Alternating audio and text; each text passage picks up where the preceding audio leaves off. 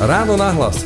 Ranný podcast z pravodajského portálu Aktuality.sk Sice otočený na ruby, ale život špekulantstva a korupcie nepredstaviteľných rozmerov, postupne trestaná aj odnatím slobody, no stále život.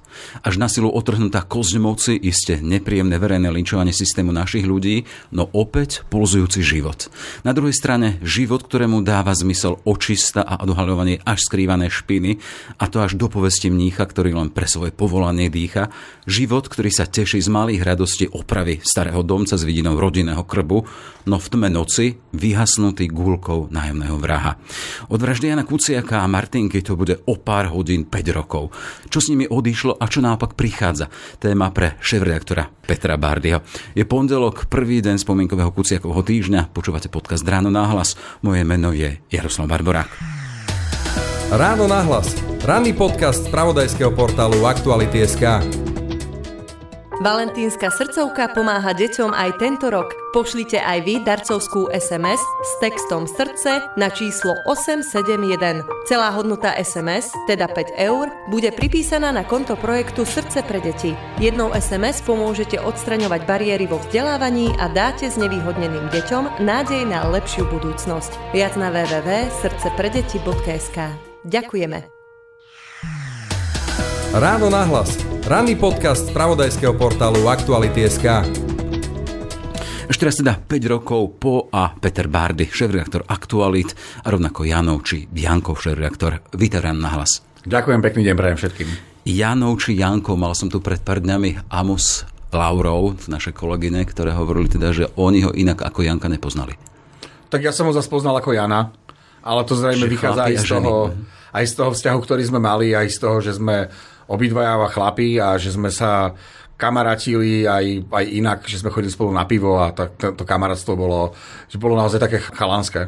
E, V úvode som spomínal, že život otočený na ruby, to som zacitoval z prologu mm, aktuálne novej knihy Kuciakových alebo Janových reportáží, ktoré sú aktualizované cez naše kolegyne. Život otočený na ruby, povedal by si to inak ako Janov otec? Ja si myslím, že áno, otec spomenúva veci veľmi presne, veľmi ako keby, že ostro a, a zároveň citlivo, hej, že tam naozaj, že u neho je cítiť e, to prelínanie sa reality s tou obrovskou bolesťou, ktorú zažíval, aj s tým, že neopúšťa sa, že dáva ako keby tým, e, tým myšlienkam, ktoré hovorí, väčší rozmer, ako je nejaký výrok smutného otca, ktorý stratil svojho syna. E, Spomínali sme, je len pár hodín od toho 21. februára, keď sa to večer stalo, keď tie kroky nájomného vraha vošli a prenikli do bytu Jana a Martinky do ich domu. Ty si nejak potom uvažoval, čo si robil v tých minútach, lebo vieme, že verejnosť, a vy sa to o tom dozvedeli že niekedy 26. s odstupom pár dní, to bol potom ten pondelok po strede, ale keď ideme do tých minút, keď sa to tam dialo, čo si robil v tých momentoch? Ja si akože priznám sa ti úplne otvorene, že vôbec som nikdy nepremýšľal nad tým, čo som robil toho 21. večer. Viem si predstaviť, čo som asi robil, ale, ale neviem to na 100%. Viem, čo som robil 22. celý deň. Viem, čo som robil 23. celý deň. Viem, čo som robil 24. celý deň. 25. celý deň viem, čo som robil. A 26. si pamätám do minúty. Ale toho 21. v čase, keď e, došlo k vražde, reálne ten večer si neviem e, vybaviť, e, aký som mal. Ale keďže ja nemám veľmi, ako keby, veľmi pestré večerné aktivity, alebo v tom čase som už nemal, tak e, predpokladám, že som bol doma a pozeral som správy alebo nejaký film v telke. Hej. A čo potom dôležitejšie, bol potom ten 26., keď sme sa to všetci dozvedeli, tí medzi prvými. Keď som robil rozhovor s Amou a Laurou, tak Laura bola taká zlatá, teda keď Ama začala spomínať ešte tých pár dní predtým, ako už s Janom neboli, ako ju bolo odprevadiť, ako sa jednoducho zaujímal o jej osobné veci, ako rozprával o tom, ako plánuje ďalej život. Tak Laura reagovala tým, že ja mám až zimomriavky, že my sa o tom už ani v redakcii veľmi nerozprávame a predpokladám, že verejnosť môže zaujímať to, aký bol Jano a aké to bolo pár dní predtým, aké to bolo, keď ešte bol a potom, čo ste zažívali po tom 26. februári. Ja nikdy nezabudnem, ako mi 19. februára ukázal prvý draft jeho reportáže o Talianoch na východnom Slovensku a stál vedľa mňa a díval sa na mňa, ako budem reagovať. On zvykol iba mi poslať ten text, ktorý chystal s tým, že pozri sa na to a povedz mi, čo, či je to OK. A teraz stál a díval sa na moje reakcie ja som začal čítať a hovorím si, že toto snad nie je ani pravda, že to je výborný text, že tam je naozaj ten, je tam ten príbeh, ten storytelling Janosa za tie tri roky, čo bol u nás, u nás obrovský, zlepšil. A ja som sa na neho usmial a hovorím, že toto písal Mario Puco, že to nie je tvoj text, tak sa tak spokojný si sadol a, a vedel, že vlastne ako keby mal taký ten pocit podľa mňa, že zadosť učinenia, že tá jeho práca, aspoň ten úvod tej práce, že začiatok toho, to nie len toho zbierania tých informácií, ale aj toho písania samotného textu, že je niečo, čo, čo je aj podľa mňa dobré. A potom si pamätám, ako sme si ešte večer písali, ten pondelok, a tam sme si písali kvôli nejakým veciam, ktoré sa týkali práve tých eh, Talianov, že čo s tým budeme ďalej robiť, či mu nejak viem byť v tomto smere napomocný, on mal nejaké odo mňa očakávania, že mu pomôžem s nejakou stratégiou distribúcie toho obsahu, lebo to mohlo byť viacero textov. No a popri tom som mu napísal aj takú tú vec, že ak má pocit ohrozenia, že ho môžem niekde skryť a on mi napísal, že sa cíti v bezpečí, a to je taký pre mňa, ako keby to bol ten moment, ktorý som si ja opakoval celý ten týždeň 26. keď sme sa tu o tej vražde dozvedeli až do konca týždňa a ktorý som nevedel si v hlave dlho spracovať, že či som urobil naozaj všetko preto, aby som toho Jana chránil a či vlastne sme nepocenili spolu s ním tú situáciu ten pondelok, vlastne dva dní pred vraždou uh, a či som mu nemal akože nanútiť tú ochranu. Ja si myslím, že keďže sme nepredpokladali, že útok môže ísť zo strany Kočnera a naozaj sme v tom čase vyhodnocovali možné rizika len zo strany Talianov na východnom Slovensku. A Jano sa chystal až následujúci týždeň, čiže od toho 26. Do, na východ Slovenska konfrontovať tých Talianov s vecami a s informáciami, ktoré o nich zistil tak sme asi veľmi veľa k tomu, k tomu nemohli urobiť. Ale naozaj moje posledné spomienky na Jana sú a jedna veľmi úsmevné, lebo bol naozaj šťastný, že text, ktorý chystá, je text, ktorý sa mi páči a na druhej strane to bolo aj to, že sme, že sme si vymenili tú informáciu, že kamarát, ak sa bojíš, tak ťa viem schovať a on mi napísal, že nebojím sa, že, že tie obavy pominuli. Predpokladám, že takáto sms sa asi nevymazáva, alebo sa vymazala? Určite sa nevymazáva, ja si ju z času na čas vždy pozriem. Ja mám napríklad uloženú celú komunikáciu na Facebooku s Janom od 2015. A je zaujímavé, o čom všetko sme sa rozprávali. Niektoré z tých vecí nie sú publikovateľné, alebo smerujú aj na kritiku kolegov, ale, ale vo vnútri firmy... publikovateľné. Ale publikovateľné, ale, ale je tam kopec vecí, ktoré, ktoré ma potešili. Aj ten jeho feedback proste, ten jeho drive, že na tej komunikácii vidieť, ako ho tá práca stále viac a viac bavila ako ho viac e, tešilo, keď sme prišli s nejakým spoločným riešením, ktoré mu pomohlo k tomu, aby jeho článok mal väčšiu čítanosť, aby mal väčší dosah, aby bola tá reakcia, ja neviem, policie alebo organočiny v trestnom konaní na to akože akčnejšia. Čiže e, z komunikácie, ktorú mám s Janom Kuciakom a mám ju naozaj uloženú, aj čo sa týka e-mailov, tak netvrdím, že je to pravidelné, ale z času na čas, keď mi je smutno, alebo keď sa blížia také tie udalosti, ako je tento týždeň, tak sa k tomu vrátim, prečítam si to a je pravda, že aj, aj slza sem tam vypadne, ale na konci si uvedomím, že, že, že sme mali naozaj že vzťah, ktorý možno nie je štandardný v tých, v tých pracovnoprávnych vzťahoch medzi nadriadeným a podriadeným. Tá povedz mnícha, ktorý len pre svoje povolanie dýcha, to je taká parafráza, ale ide to zo záznamov o ňom, bol taký? Určite, do istej miery áno, alebo do veľkej miery áno. Na druhej strane, mne sa veľmi nepáči, keď sa Jano Kuciak prirovnáva k Palachovi, k Husovi a, a ja neviem, k Janovi Žižkovi. E, Jan, Jano Kuciak nebol proste človek, ktorý sa obetoval pre svoj štát a pre svoj ľud. E, Jan, Jano Kuciak chcel žiť normálny život so svojou partnerkou, ktorú miloval, chceli mať svoju rodinu, rekonštruovali si dom, v ktorom chceli žiť. Pre Jana Kuciaka bola žurnalistika práca, ktorá ho nesmierne bavila, dávala mu zmysel, chápal jej verejný záujem, ale určite to nebol človek, ktorý by bol presvedčený, že môže padnúť v nejakom boji za lepšie Slovensko, že by chcel riskovať svoj život alebo, alebo by hazardoval so svojím vlastným životom. Čiže to je ako keby e, do, veľké, do v značnej miere sa, sa z Jana Kuciaka vyrábal nejaký, nechcem to povedať e, neslušne, ale človek, ktorý sa, sa obetoval pre štát a demokraciu. Nemyslím si, že to tak je a to nejako neznižujem e, vážnosť práce Jana Kuciaka a to, čo sa stalo 21. februára 2018. Jan Kuciak bol špičkový novinár, mimoriadne talentovaný, naozaj že expert na datovú žurnalistiku a prácu s otvorenými zdrojmi. Dovtedy e, tu taký nebol nikto a odvtedy tu, tu je pár ľudí, ktorí to sa snažia robiť podobne, e, nie vždy s rovnako dobrým úspechom, ale Jan Kuciak bol v tomto smere jedinečný a vďaka jeho skvelej práci sa ľudia, ktorí boli v tom čase postavení mimo zákon, to znamená, že boli nedotknutelní, reálne obávali o to, či či voči ním bude zasahovať policia, ktorá paradoxne v tom čase slúžila systému našich ľudí, ktorý týchto ľudí chránil. Keď hovoríš o jeho práci, stále sa vraciam k tomu rozhovoru s Amo a s Laurou, lebo aktuálne aktualizovali jeho kauzy, je z toho 350 stranová kniha, začítal som sa do nej a to je také štúdium, keď ideš a ideš po jednej kauze až so žiletkou.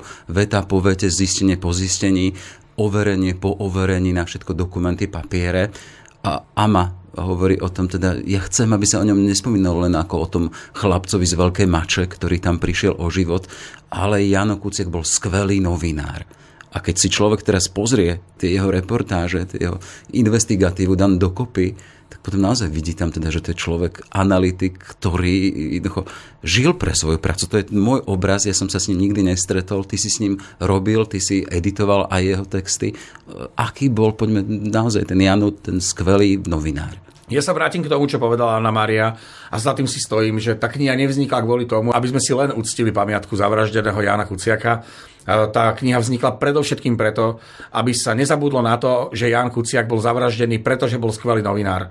Že to nebolo preto, že bol mladý novinár, že to bol mladý človek, e, alebo že to bol len novinár. Jan Kuciak bol naozaj excelentný novinár, ktorý nemal v tom čase a možno ešte dodnes e, do istej miery nemá konkurenciu v tom, čo robil. Bol to naozaj že architekt datovej žurnalistiky na Slovensku, datovej žurnalistiky v zmysle investigatívnej žurnalistiky. Čo sa ukázalo aj, aj v konfrontácii Kočnera, keď ho konfrontoval s kauzou Donovali, kde na tlačovej konferencii Kočnerové odkryl, že, že vlastne Kočner je za tým celým uh, biznisom a Kočner bol prekvapený, kde na to všetko prišiel. Spochybňoval to, Jano Kuciak mu vysvetloval, že je to v otvorených zdrojoch, čo Kočnera vyslovene šokovalo, že sa dá dokázať jeho uh, zainteresovanosť v jednotlivých uh, kauzach, kde točil jeden majetok medzi viacerými spriaznenými alebo firmami, ktoré sa nemali tváriť ako spriaznené, aby na konci dňa z toho vytiahol daň z pridanej hodnoty. Čiže Jan Kuciak bol v podstate vyšetrovateľ e, ekonomickej trestnej činnosti, ktorý svoje poznatky písal ako novinové články, keď to poviem, že veľmi zjednodušene a úplnou vážnosťou poviem, že, že suploval prácu orgánov činných trestnom konaní. To, čo vtedy policia robiť nevedela alebo nechcela, tak to robil Jan Kuciak. No a teraz na tvoju otázku, že e, tej výnimočnosti tej jeho žurnalistiky, to, to je vlastne o tom, že Jan Kuciak povyšil žurnalistiku o veľa stupňov vyššie. Žurnalistika sa v podstate opiera, alebo mala by sa opierať profesionálna žurnalistika o to, že je lojálnosť novinára voči verejnosti, čiže novinár nepíše články, nerobí podcasty, nerobí rôzne druhy žurnalistických článkov kvôli tomu, že mu to prikazuje šéf-redaktor alebo vydavateľ alebo kvôli inzercii, ale robí to to preto, aby naplnil verejný záujem, teda aby sa ľudia dozvedali dôležité informácie tak kvalitne spracované, aby neboli v nich nepravdy, aby v tom neboli prekrútené fakty, aby sa tie informácie nezverejňovali z iného dôvodu, ako je verejný záujem. A druhý dôležitý aspekt novinárskej práce je práca s faktom a hľadanie pravdy. A tieto dva základné piliere profesionálnej žurnalistiky Jan Kuciak naplňal, že, že na 110% a navyše prichádzal s, so štýlom práce, ktorý bol, a to som opakoval viackrát, do tej doby nepoznaný. Čiže naozaj Jan vedel e, získať informácie z verejných zdrojov takého charakteru, ktoré e, prehliadali napríklad e, policajní vyšetrovatelia alebo analytici a iní, a, no, a mnohí novinári na Slovensku s nimi nevedeli narábať alebo ich nevedeli vyhľadať. Čiže to je dôležité na tej knihe. Tá kniha nemá byť e, spomienkou na novinára Jana Kuciaka, má to byť e, pamätník práci skvelého investigatívneho novinára a, a ukážka toho, čo v mladom veku, lebo on naozaj bol zavraždený vo veľmi mladom veku a jeho kariéra bola naozaj len na začiatku, že už v takto mladom veku dokázal odhalovať naj, najväčšie kauzy svojej doby. Hej, aktuálne by mal 33 rokov, minus tých 5, nejakých 28. A keď spomínaš ten skvelý analytik, je tam v rámci tých textov aj jeho investigatíva, keď analýzuje vyšetrovateľov text a hovorí, vyšetrovateľ píše toto, ano. skutočnosť bola takáto v šiestich bodoch, čo zvrátilo celý prípad. Áno, to bolo o tom, že vyšetrovateľia z Banskej Bystrice chceli vtedy vyviniť Mariana Kočnera práve za kauzu Donovali, kde do uznesenia napísali dôvody, prečo by nemal byť ďalej trestne stíhaný. Jan Kuciak napísal text, kde vyvrátil tieto ich e, tvrdenia a dozorový prokurátor musel obnoviť e, trestné stíhanie voči Marianovi Kočnerovi v tomto prípade. Z toho vyplýva, že jeho bavila tá jeho robota. No tak ja si neviem predstaviť, alebo nepoznám veľa novinárov, ktorých by robota bavila viac ako Janova. My sme mali dole v budove dosť takú, poviem, že reštauráciu alebo stáckareň, kde veľmi zle varili a kde naozaj chodili jesť iba tí nešťastníci, ktorí už nemali kde inde jesť. A Jano Kuciak tam chodil každý deň na obed. Zobral si na, t- tej, na tej tácke ten obed k sebe, k počítaču a a jedol to jedlo, ktoré bolo podľa mňa len ťažko stráviteľné. Hovoriť o kvalite toho jedla, to už je naozaj, že podľa mňa príliš, tak, tak ja mu hovorím, že prečo to preboha, chodíš dole si dávať toto jedlo a prečo to jedávaš. On hovorí, že nechce strácať čas, chce ten čas venovať práci a nechce strácať čas tým, že pôjde niekde na obed už aj to svedčí o tom, že pre neho bola tá práca naozaj niečím eh, veľmi podstatným v jeho živote a aj to, že vola kedy, keď eh, písal svoje prvé texty, tak mu hovorím, že sú veľmi nezrozumiteľné. Nie preto, že by bol zlý novinár, ale aj preto, lebo v tých textoch bolo obrovské množstvo faktov, rôznych prepojení, lebo sa snažil opísať proste tú trestnú činnosť a tá bola veľmi komplikovaná už aj z toho dôvodu, aby ju nevyšetrovali OČTK. Takže ja sa snažil v tých textoch to celé opísať a my sme naozaj mali vážny problém pochopiť, alebo veľký problém pochopiť to, čo vlastne chce v tom texte povedať. A ja mu hovorím, počkaj, však daj to prečítať doma Martine, alebo to pošli brachovi, alebo sestry, nech si to oni prečítajú a nech ti dajú oni spätnú väzbu čitateľa, že či tomu rozumejú. Lebo ak tomu nebudú rozumieť oni, tak to zbytočne píšeme, lebo tomu nebude rozumieť nikto. A tým pádom Jano do toho zainteresoval do svojej práce polovicu svojej rodiny a aj to ukazuje ten jeho ten jeho ako keby, že postoj k práci, že pre neho bolo naozaj dôležité, aby svoju prácu odviedol 100% a na druhej strane bolo pre neho rovnako dôležité, aby ľudia jeho práci porozumeli, aby pochopili to, čo chcel povedať a aby, aby tie zistenia, ktoré v tej práci, ktorým v tej práci dospel, aby nevyšumeli, aby sa v tomto smere niečo robilo. Mm-hmm. Zapojená do jeho polovica rodiny, ten záujem, to, aby tomu rozumela verejnosť. Ja sa len vrátim k prologu Janoho otca Jozefa, do tej aktuálnej knihy, ktorú predstavím práve dnes, pondelok večer. Prvé dva roky sme cítili aj mohutnú podporu spoločnosti Jankových kolegov. Rokmi sa však postupne strácala a dnes už zostala naozaj iba hrstka ľudí, ktorí nezabudli a sú s nami. Pojednávacie miestnosti sú prázdne, nezmyselné konšpirácie na vzostupe. Tá hrstka kolegov, Necítiš to možno aj trošku ako takú kritiku do našich radov, že sme ich nechali, alebo Nemyslím si, nemyslím si, že, že pán Kuciak smeruje tú kritiku smerom k nám. Skôr si myslím, že vidí tú, tú obrovskú zmenu nálad e, verejnosti. Po vražde naozaj veľa ľudí nevnímalo toho Jana ako špičkového investigatívneho novinára, ale videli práve tú nezmyselnú vraždu dvoch mladých ľudí a preto vyšli do ulic a kričali po zmene, že nie je možné, aby štát proste nechránil mladých ľudí, ktorí si chcú len založiť rodinu a nechá ich na pospas e, nejakým, obie, nejakým vrahom a objednávateľovi, ktorý si, ktorý si tú vraždu objednal. Potom tu bola časť verejnosti, ktorá veľmi citlivo vnímala to, akú prácu Jan Kuciak e, odviedol počas práce najmä v aktualitách a že ten dôvod jeho vraždy naozaj súvisel s prácou a že je to niečo, čo je v prudkom rozpore s akýmikoľvek demokratickými princípmi a že činnosť štátu e, nie je dostatočná na to, aby chránila kvalitných investigatívnych novinárov, ktorí robia vo verejnom záujme a suplujú dokonca úlohu štátnych inštitúcií. No a teraz jednoducho po tých 5 rokoch, aj po rôznych e, udalostiach, ktoré sa tu stali, bola tu silná antikampaň Roberta Fica, ktorý sa snažil túto tému bagatelizovať, snažil sa to házať na Soroša a podobne. Potom tu prišiel COVID, ktorý napáchal obrovské škody vo verejnej diskusii v pohľade ľudí na fakty. E, obrovská vlna dezinformačných médií, konšpiračných médií, nenavistných prejavov. Čiže tu, pre, pre, tu sa prevalila, že obrovská takisto tsunami, ktorá sa snažila aj spochybniť vyšetrovanie tejto vraždy. Stále sa tu e, objavovali pochybnosti, či to je naozaj Kočner, kto tú vraždu objednával, či za tým nebol niekto iný, či to nesmeruje do najvyšších eh, pozícií politiky. Toto všetko a množstvo ďalších vecí znižuje ako keby, že empatiu ľudí k, k tomu, čo sa vlastne eh, v tom februári 2018 stalo. Do toho obrovské sklamanie veľkej časti verejnosti, ktorá dôverovala Igorovi Matovičovi a koalícii, ktorá vzýšla z volieb 2020. Čiže to Igor Matovič bol jedným z tých nositeľov tej ako keby, že spomienky na Jana Kuciaka a tej energie, ktorá vzýšla z toho masového hnutia, ktoré povstalo v, vo februári 2018 a ktoré žiadalo na uliciach odchod e, Tibora Gašpara, Roberta Kaliňáka, Roberta Fica a zmenu Slovenska na spravodlivý a právny štát. Čiže toto všetko plus znižujúca sa dôvera v médiá, vrátane aktualít, ktorá má rôzne dôvody, a tak ďalej. Toto všetko do veľkej miery ovplyvnilo na názory nemalej skupiny ľudí aj na to, čo sa stalo 21. februára 2018. Ja chápem e, tú frustráciu alebo smútok e, pána Kuciaka e, z toho, ako vníma aj ten verejný diskurs, ktorý je na sociálnych sieťach veľmi tvrdý a veľmi nekompromisný a veľmi ohavný častokrát v súvislosti s touto témou. Na druhej strane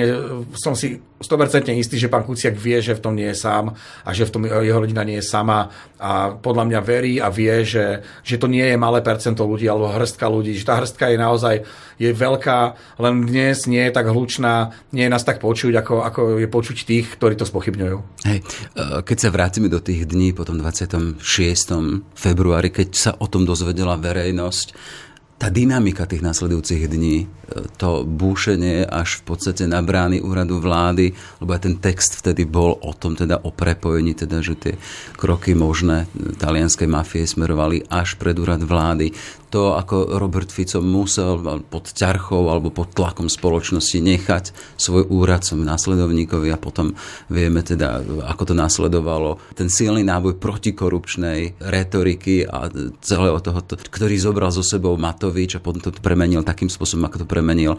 A, a prídeme až do tých dnešných dní, keď vidíme, keď na sociálnych sieťach pod príspevkami, ktoré sú aj o Janovi, sa hovorí, čo si také, že je písal, ktorý bol napríklad zneužitý skupinou. Ako vnímaš takéto veci?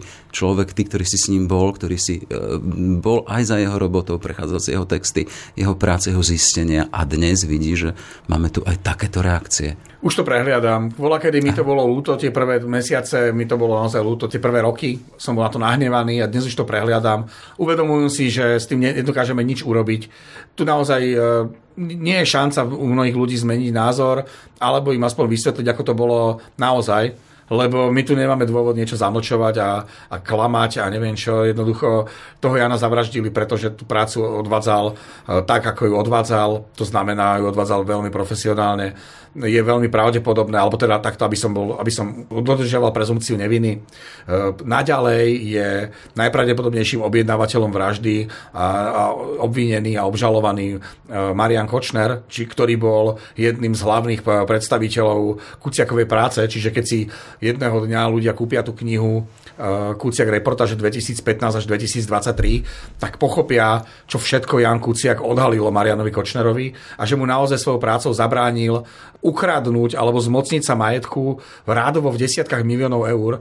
V niektorých prepočtoch, keď tam pripočítame k tomu aj snahu Kočnera ovládnuť eh, televíziu Markiza, respektíve CMI, tak sa budeme baviť o sume vyššie, vyše 100 miliónov eur a, Jan, a práca Jana Kuciaka smerovala k tomu, že jednoducho Kočner sa nemohol dostať e, ku tým majetkom alebo k tým peniazom, ktoré jednoducho získať chcel. A tým, že zavraždili Jana Kuciaka, tak sa mu nepodarilo mnoho ďalších vecí. E, čiže keby toto všetko ľudia akceptovali ako fakty, lebo to fakty sú, tak si myslím, že by vo veľkej miery minimálne nepísali o Novi Kuciakovi veci, ktoré sa nehodia o ňom písať.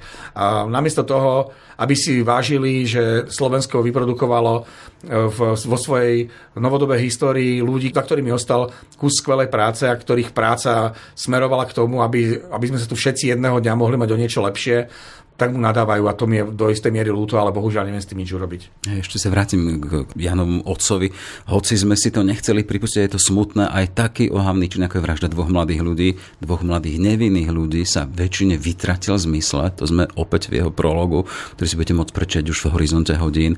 Vrátili sme sa k svojmu pohodliu to je taká výčitka a hovorí, aj preto si myslím, že naša spoločnosť stále nedozrela. Nevrátili sme sa k, náš, k tomu svojmu pohodliu a to hovoríme aj do našich radov, keď aktuálne sme v situácii, keď krajina je pred predčasnými voľbami, tam premrhaný ten protikorupčný étos a máme tu nástup strán, ktoré museli po Janovej smrti odísť v podstate. Keď si pozrieme posledný prieskum verejnej mienky, tak čo máme? Silný hlas, za ním smer, Máme tam síce PS, ale potom je hneď republika. Ako to vnímaš? Nepremrhali sme to, čo tu bolo? Vrátili sme sa k svojmu pohodliu?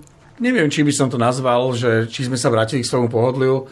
Bohužiaľ sú tu, a prišli tu ďalšie témy, ktoré možno do istej miery prekryli tú ohavnú vraždu spred 5 rokov naozaj viem si predstaviť, že pre mnoho obyčajných ľudí, ktorí riešia svoje dennodenné problémy, bolo riešenie dvoch rokov e, pandémie covidu niečo, čo im úplne zbúralo akékoľvek e, možno, iné možnosti uvažovať o témach, ako bola vražda Jana Martiny. Tam došlo naozaj k, k problémom existenčným, k tomu, ako vychovávať deti, ako tie deti, ako deťom zabezpečiť školskú dochádzku.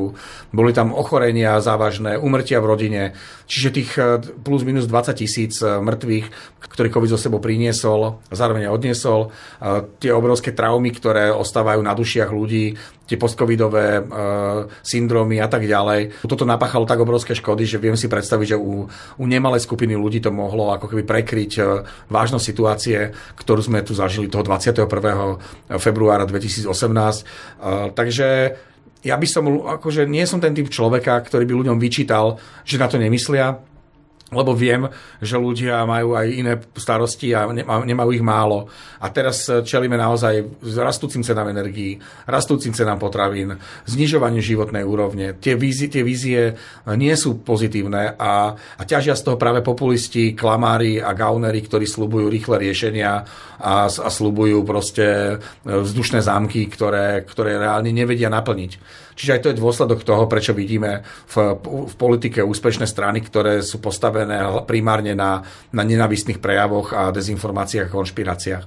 Čiže ja ľuďom ne, ako keby nezazlievam, že, že na to nemyslia, na, nemyslím, teda myslím teda na vraždu Jana a Martiny, a naša úloha, aj redakcia Aktualit, aj našich kolegov, ale primárne naša je pripomínať to tým ľuďom, aby keď je na to zabudli, a keď na to zabudajú, aby si aspoň eh, toho 21. februára, v tomto prípade tomu venujeme celý týždeň, aby si spomenuli na to, že pred 5 rokmi prerušil eh, naše pohodlie, keď sme sa už naozaj nezapájali do verejného života mnohí, keď sme naozaj rezignovali na to, na nejaké naše právo žiť v spravodlivom právnom štáte, že v tom čase zavraždili človeka, ktorý pracoval na tom, aby sme v spravodlivom právnom štáte žili ktorý nerezignoval na to, že chce, aby krajina, v ktorej žije, aby túto krajinu riadili zodpovední politici, ktorí chránia dobrých ľudí a ktorí bojujú proti e, organizovanému zločinu a proti ľuďom, ktorí porušujú zákon.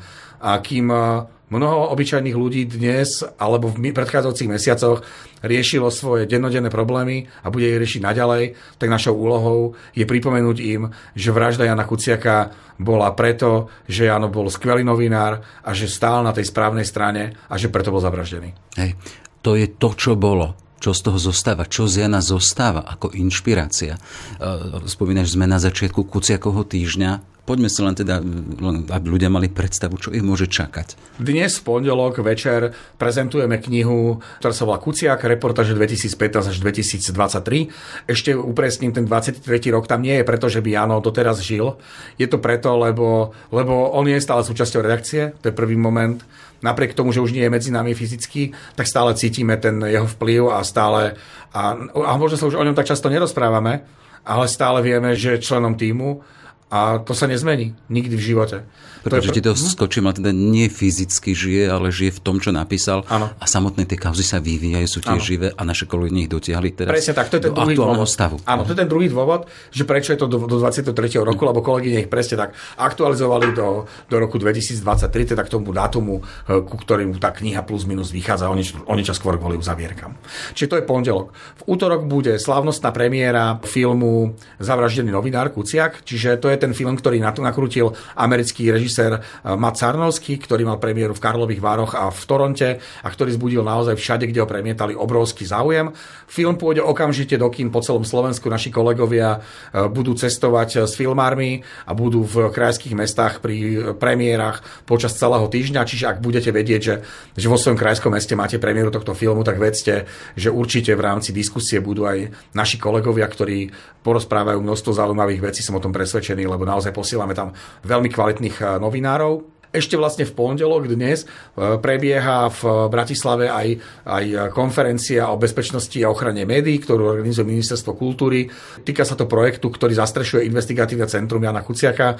Bude to projekt e, nahlasovania výhražok novinárom, čiže keď sa bude niekto vyhražať novinárom, tak bude existovať formulár, kde sa novinári kde to napíšu, opíšu a automaticky to bude priradené kompetentným k tomu, aby túto situáciu mohli riešiť.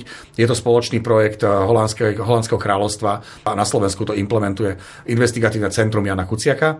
V stredu budeme mať diskusiu pre veľvyslancov, bude sa týkať slobody médií. Rozhodli sme sa, že je dôležité, aby sme informácie o tom, v akom stave sú médiá v Európe a na Slovensku odovzdali aj predstaviteľom zastupiteľstiev jednotlivých eh, demokratických štátov, ktoré sú na Slovensku. Čiže pozvali sme niekoľko, niekoľko diplomatov eh, na takúto debatu a budú počuť od eh, relevantných diskutujúcich o tom, v akom stave je sloboda médií na Slovensku. Vo štvrtok v rámci týždňa a Jana a Martiny pokračujeme diskusiou, ktorú organizuje denník N, bude to v Novej Cvernovke. V piatok bude diskusia investigatívneho centra Jana Kuciaka a v sobotu bude diskusia denníka SME. Čiže všetci spolu, to je tiež taký odkaz e, toho, čo, o čo sa snažili Jan Kuciak počas, počas svojej novinárskej praxe spájať novinárov, spájať médiá. Povedali sme si, že tento týždeň je presne o tom, aby sme sa spájali a som vďačný všetkým e, inštitúciám, všetkým kolegom, novinárom a redakciám, ktoré pochopili tento odkaz a ten symbol Olforian, ktorý vznikol po vražde a ktorý má symbolizovať e, spájanie sa médií vo väčšom záujme, teda vo verejnom záujme a že tento týždeň sa rozhodli participovať e, na, tejto, na tomto podujatí, aby, aby sme ukázali našu jednotu. Mhm. Čiže čo sa stáva pred nami, pred nami novinármi, jeho kolegami, ale pred spoločnosťou z toho Jana, ktorý tu bol, ktorý urobil veľkú robotu, ale už teda je tým vyšším riadením kde si ďalej. My tu zostávame, čo po ňom zostáva? My to nesmieme sklamať. Nesmieme sklamať ľudí a musíme pokračovať v tom, čo Jano robil. Čiže robiť naozaj zodpovednú žurnalistiku vo verejnom záujme, ktorá je postavená na faktoch, nie na klamstvách, ktorá má opisovať realitu a keď hovoríme o komentároch, tak by sme mali komentovať eh, na základe faktov a nie na základe pocitov. Čiže keď budeme faktickí a keď budeme čo najpresnejší a keď budeme robiť eh, našu prácu preto, aby, eh, aby osoch z nej mala verejnosť, tak si myslím, že dostatočným dôvodom budeme nasledovníkmi toho, čo Jan Kuciak robil počas svojej novinárskej praxe. Toľko teda Jano, šéf-redaktor Peter Bardy. Všetko dobré, nech sa darí. Ďakujem pekne. 5 rokov od vraždy Jána Kuciaka vydala redakcia Aktuality.sk mimoriadnu knižnú publikáciu Kuciak, reportáže 2015 až 2023. Výber najzásadnejších článkov investigatívneho novinára doplňajú zistenia vyšetrovateľov a rozhodnutia súdov. Knihu Kuciak predstavíme v pondelok 20. februára o 18. hodine v Starej tržnici v Bratislave. Odporúčame vám rezervovať si miesto vopred na webe Aktuality.sk. Všetky podcasty z pravodajského portálu Aktuality.sk nájdete na Spotify a v ďalších podcastových aplikáciách.